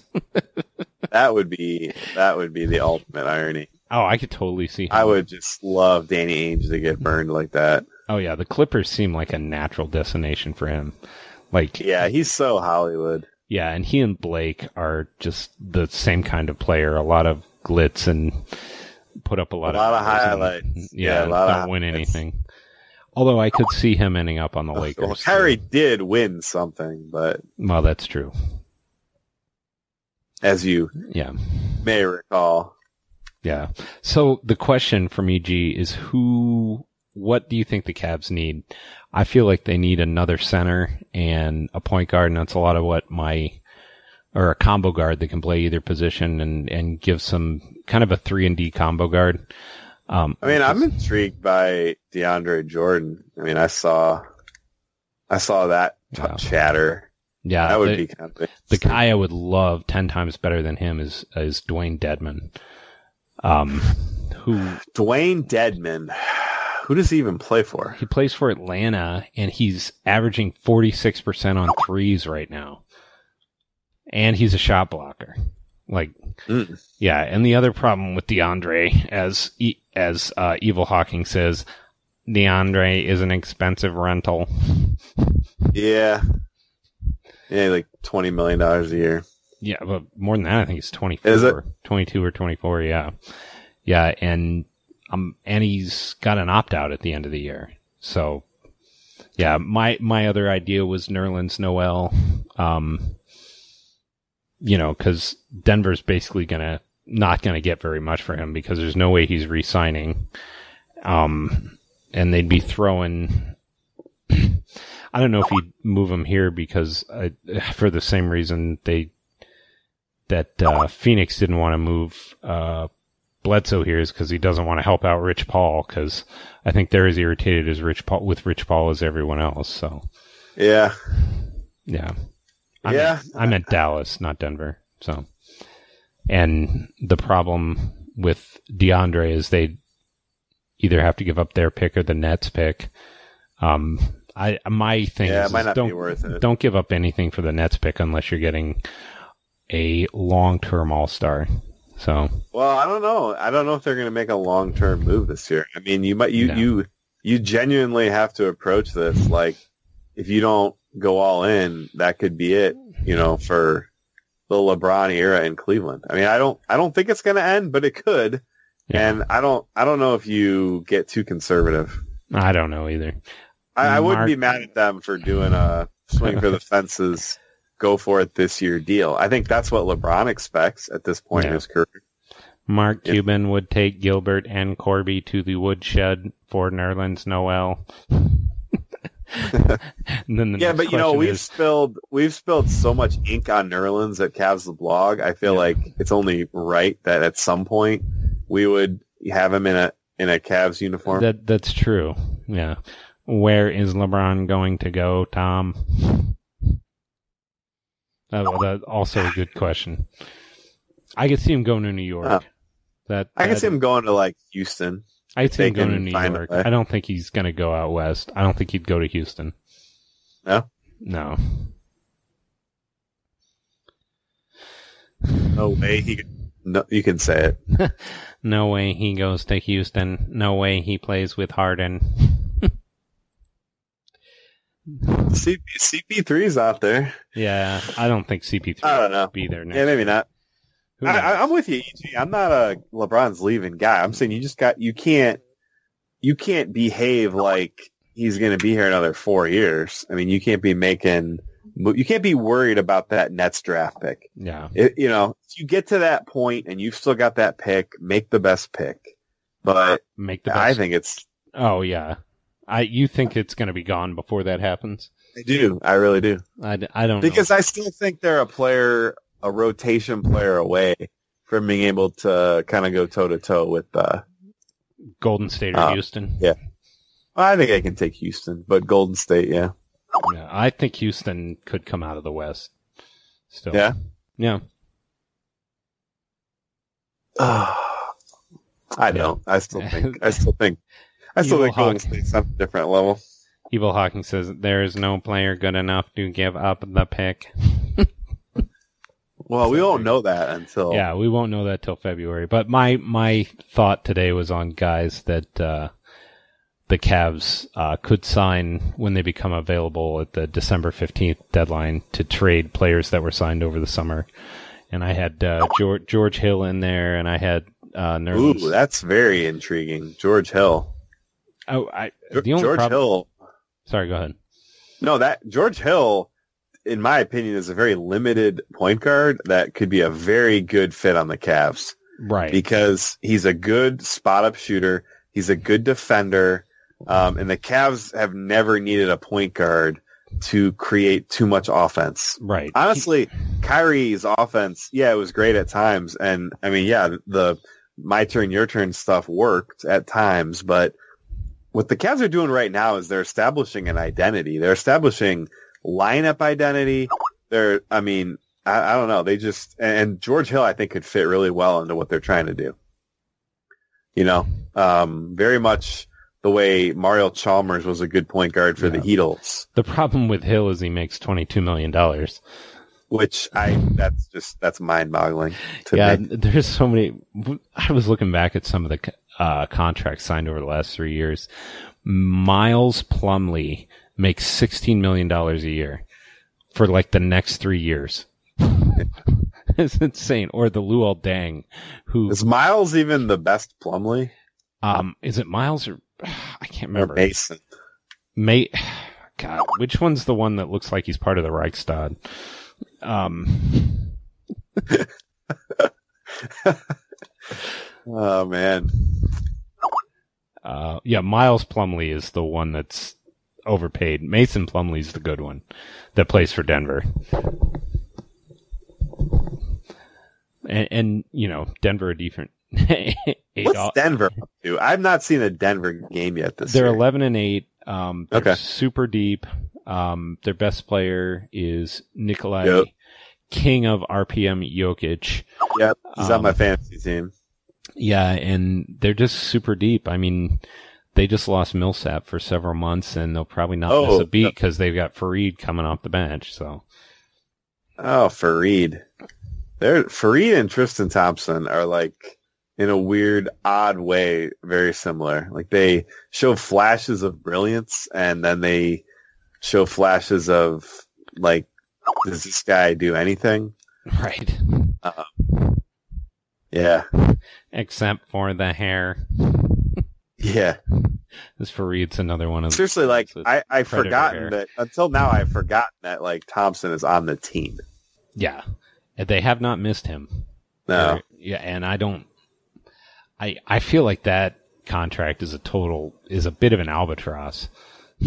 like How many more years is it? Because I would say it is, He's got is, three more except for the fact two that more years after this one.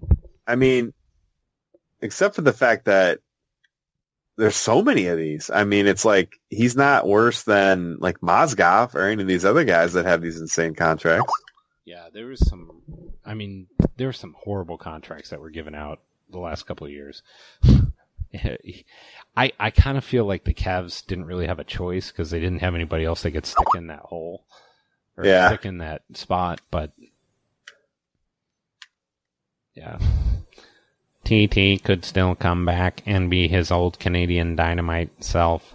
He could. Yeah. Probably has to shed some Kardashian baggage first. I would love the manimal here, if for no other reason than for the memes. Uh, As meme manager of Cavs the blog, he is the authority on yeah.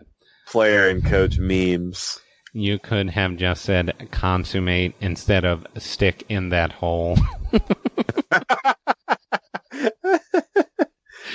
uh, well, this this podcast starting to get a little long in the tooth. So, No, known for his astrophysics, yeah, less known the way he moonlights as a dirty comic.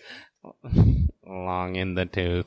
Well, we got before we finish it, we gotta gotta throw David a bone, man. Have a little lawn talk. So, I got a question talk. for you. Do you weed and feed your lawn? Uh, you know, I I I buy a lot of stuff for my lawn, and then I either don't get around to using it, or I use it there. improperly. Okay, so Like I've got so much grass seed, and it's just sitting in my garage because I don't, you know, it's like I really should get an aerator and do this the right way, or just pay some money and have someone else do it.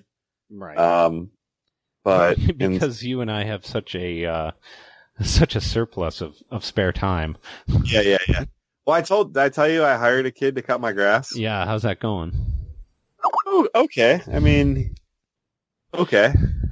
You should get those aeration shoes with the spikes on the bottom. No, those don't work. I've read all about those. They don't make the proper holes in the ground. they don't consummate the dirt well enough.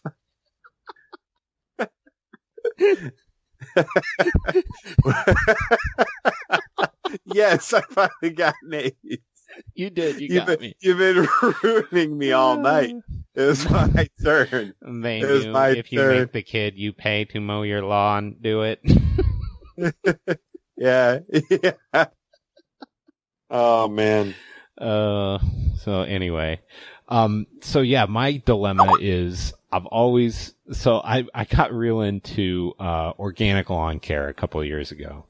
And then, you know, I did the thing just like you were talking about. I bought some of the stuff to do it and then didn't do the whole lawn and just kind of, so then I had this bag of organic fertilizer in my shed that, that I never did anything with. And then I ended up just, I think I gave it away to somebody. So Yeah. now, like every year, my lawn gets a little more scraggly. So I feel like I need to weed and feed. And I've always been told the best time to weed and feed is November. Yeah. Me so, too.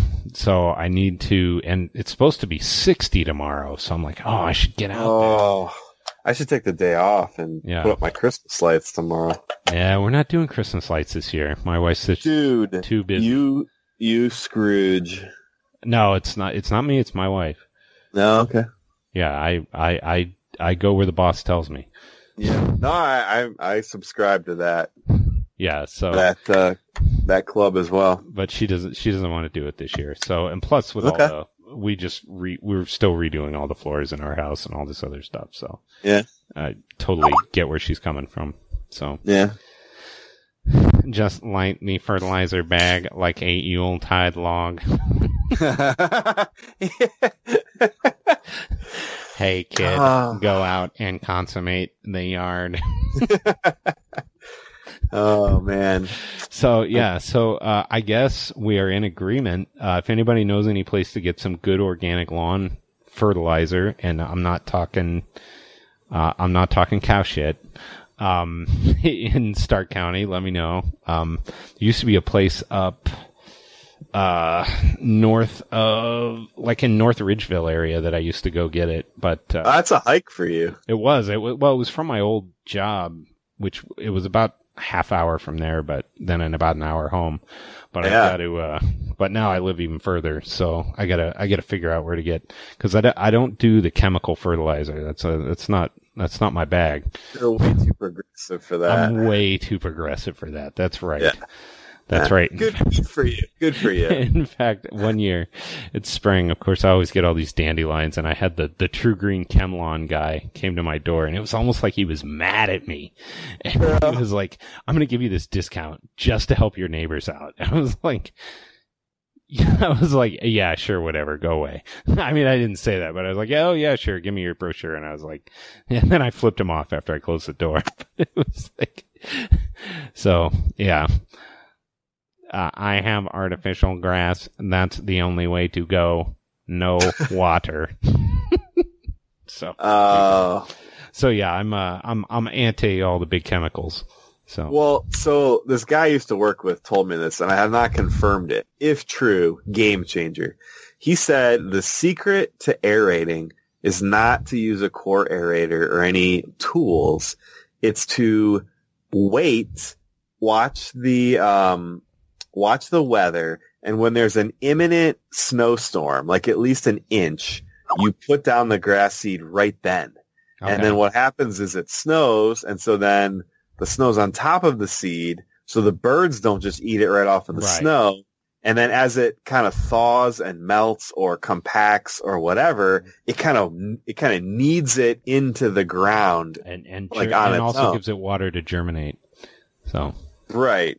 And I thought, wait, that sounds too easy. Like, how come I've Googled this and no one's ever said that before? Um, that sounds like the put a banana peel on a wart and it's gone in two days. Like, it's way too good to be true. I solved, Well, that's what he I said. Solved, I lost eight inches of belly fat with one easy trick. Yeah. With this one easy trick. Yeah. Dermatologists hate him Yeah. for that one easy trick. So Nate, you want to know what the best part about tonight is? What is that? That the Celtics wasted a Marcus Smart game. Oh, Marcus Smart finally had a good offensive Six, game. six of nine from three, uh, 23 points, leading scorer in 31 minutes, had six dimes to go with it, and they lost by double digits to the Pistons.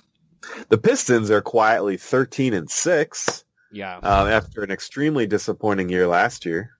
yeah, and So that's something. And uh, Andre Drummond playing well. Yep. Um, Yep. Yeah, no, they they're they were much worse than they should have been last year, and maybe I think Yeah, a little bit so. this year they're punching above their weight. Andre Drummond had a 25 and 22 game. so yeah, Drummond Drummond is a force. We could, Eye do- we could popping. See, that's and a lot of people are like, well, the Cavs didn't need a center like that last year, but I feel like the Cavs may need a center this year for the playoffs. Like if they have Yeah. to, and and even if it's not that they can't beat a team like um, Mozzie is available. if they can't beat a team like the Pistons, they that the Pistons can certainly extend the series against them, which at their at their age is not necessarily a good thing. So, Yeah. but we are 90 minutes in, and it is about time to uh, retire this podcast. Do you have any uh, parting shots? Anything you want to pitch? Anything I want to pitch? What's your favorite Um, lawn care product? Oh, my favorite lawn care product. Um, you know, a good investment when you become a homeowner is to buy an all steel shovel. Like the entire thing is just one piece of steel. So there's no handle because I just abuse shovels. I just like, I got to get this out. So I'm going to use my shovel and then I break them, whether they're wood or fiberglass or whatever. So spend 20, 30 bucks, get a nice all steel shovel. You won't regret it. Um, my favorite lawn, other lawn care equipment. It was so delightfully random. Yeah. That's, I mean, I'm just trying to think about what I have that is good. Tom does not understand that backhoes exist. yes, I dug up a well twice by hand. Um, yeah, it took me like a whole day, and yeah, I should have just rented a backhoe. Just rent the backhoe. That's Just rent the backhoe. That's your. That's good today. advice. Okay. That's good advice. Uh, Evil Hawking. What what do you have to pitch? or pay that kid who mows your lawn. You gotta be careful though, because like I had my brother-in-law um, try to pull out a stump for me one time with his like monster truck car, and honestly, like no joke, he could have killed like a whole family. And I, I mean, no, it's no joke. Like he was, he he was gunning it. The chain, if the chain would have broken, he would have he would have killed like five people because this family across the street was like they had come home they had kind of parked far away because they saw what we were doing and they were walking like up towards their house and my brother-in-law gunned it and his tires started bouncing back and forth as his car straightened out with the alignment of the chain and the road. And yeah it was like one of the scariest moments ever. And by the way it, you really can't pull trees out. Like not you just can't. That Well, that's not a um, thing. I'm glad no one was hurt.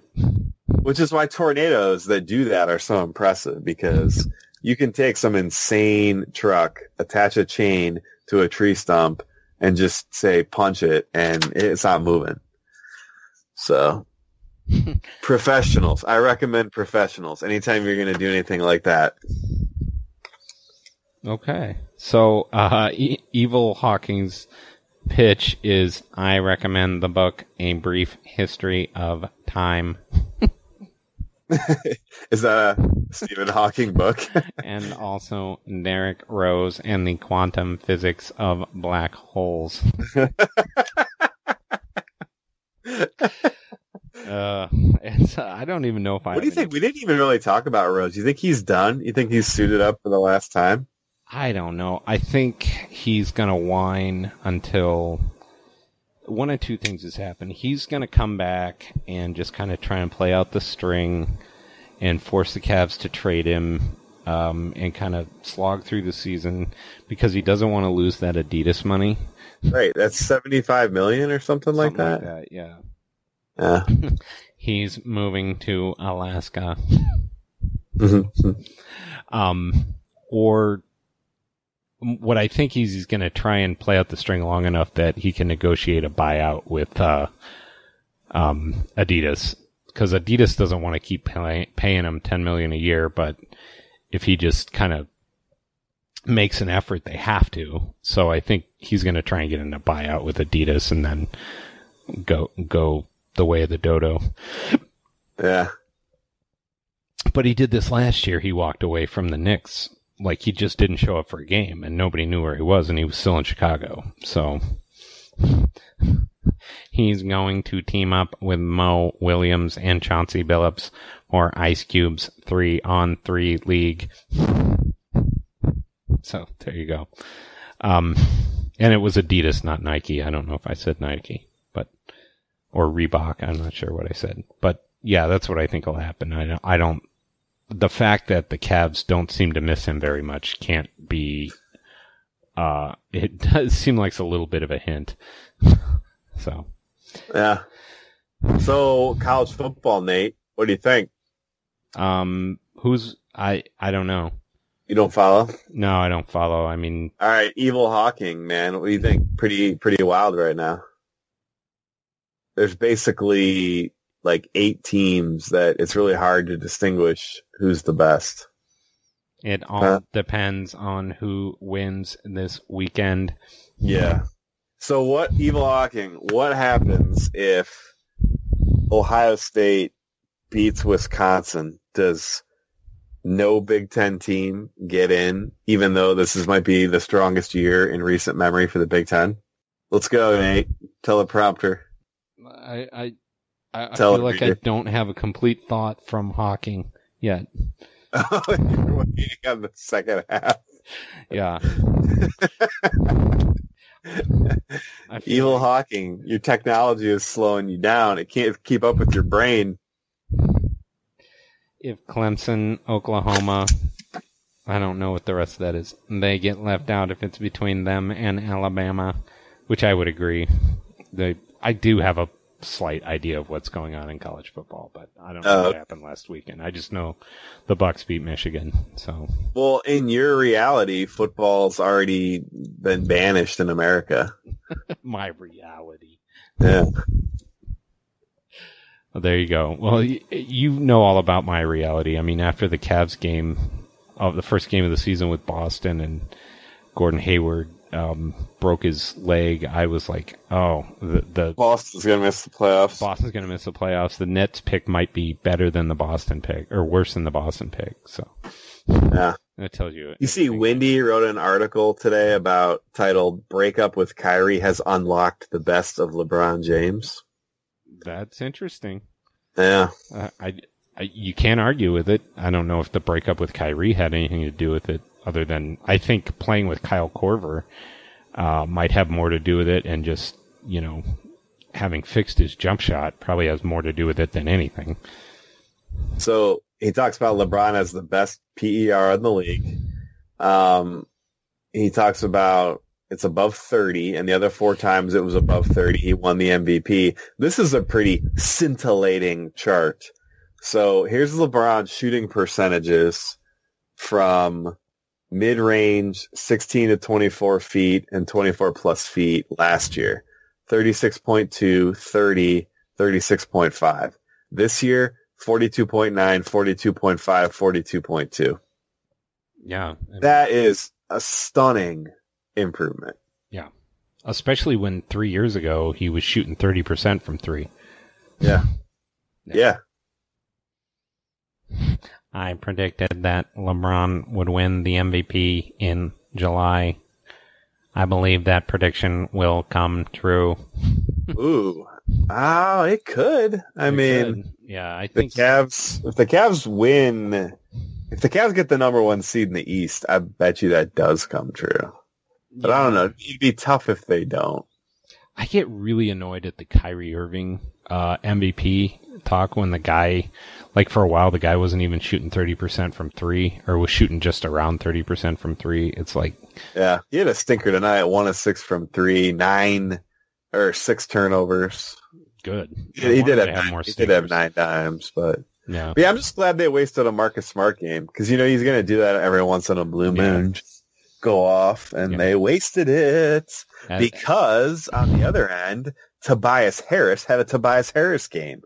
He went five of six from downtown. Tobias Harris having a good season. I mean, he didn't play well against the Cavs. no, he did not. He looked terrible against the Cavs. But his his but against the Cavs, his jumper did look nice.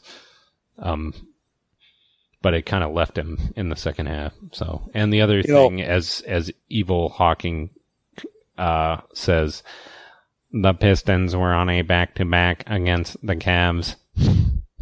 Yeah, but it wasn't like it was ever close. I mean, they got they got completely annihilated. I, I can't believe I've been doing the stupid voice for hundred minutes. I am impressed, and and you haven't. I, I mean, we'll have to go I back haven't and listen. broken character once. I don't. No, I, I you haven't. You haven't. You really got it down.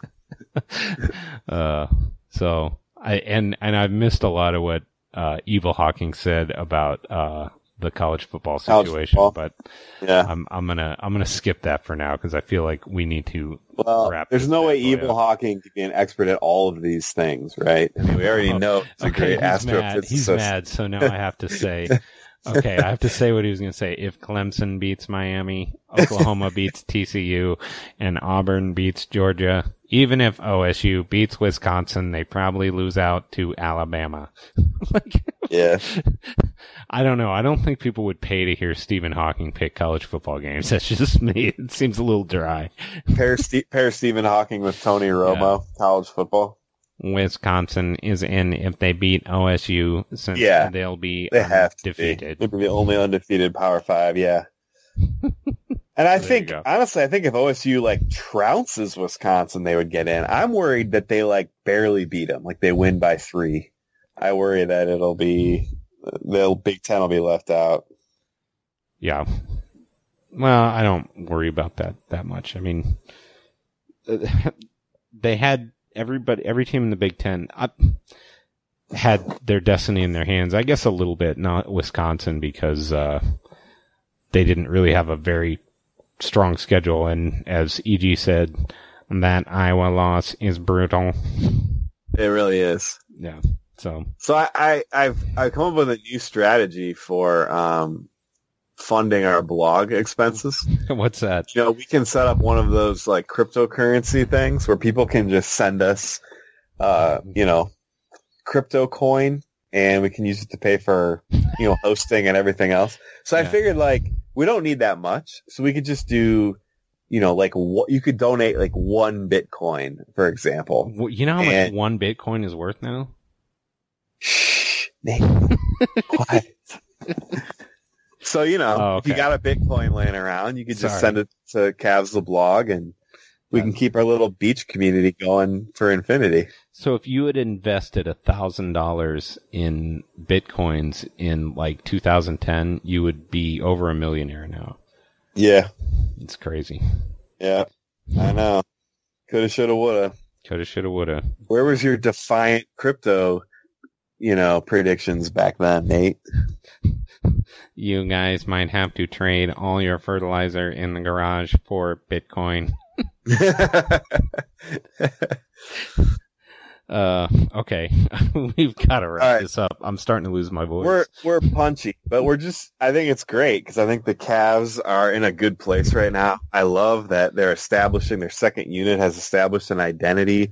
They're fun to watch. I've never seen LeBron. I mean, I've seen LeBron play at a higher level, just in terms of being more overwhelming because of Mhm. kind of the athleticism. But right now, he's just unstoppable in a in a in a calmer, slightly quieter way. He's like in all the in all the movies, like the real ninja masters are old men, which you realize like there's no way like the best MMA fighter in the world would be 75 years old. But in all the like Japanese animes, like the strongest fighters like got a beard and like a long beard and stuff. But that's like LeBron. He's like the old man on the court and he's still the best player. Um, he just has, he just, he's just perfected his craft to, to an insane level. I don't know. And that I'm- exists in some, you know, you know, remember George Foreman and Gordie Howe and, you know, Kareem Abdul-Jabbar. LeBron has that kind of thing. Like he could be doing this till he's 45 if he wanted to. I think he's going to shoot for it. I think he's gunning for Kareem's record and I think he's going to get it unless, you know, something crazy happens. Yeah. I now look forward to the second unit coming in instead of dreading it like in the past few years. Yeah. Yeah. And and EG also said Tom Brady is LeBron's favorite player. Oh, good. Yeah. Yeah. Get on whatever crazy ass diet Tom Brady's on. But but Evil Hawking said, and I agree with him, the second unit's allowing LeBron to get the proper rest. But I, I think it's more than that. It's more that he doesn't have to win every game on his own, Right. but he still can, which we saw against uh, Charlotte. So Yeah. Yeah. yeah, but he doesn't have to do it every night. So yeah, and I, I think was- they're in a, I think they're in a great place right now. I do They're too. racking up some wins. You know they're going to hit some road bumps, so it's good to get these Yeah. get strike while the iron's hot. When you get um, 55 points from your bench, you're probably going to win. Yeah. Okay, EG, what what do you what do you got to what do you got to pitch? Anything? A brief history of time. yeah, there will be Yeah, holiday. he did he did pitch that. I don't know if I have anything to pitch. Uh, I'm just gonna say go Cavs and um, you know, send me some throat lozenges says I'm a little hoarse. So, Yep. Send me some Bitcoin. and as always, go Cavs. go go Cavs. You got to do. I need Evil Hawking to go Cavs. Go Cavs.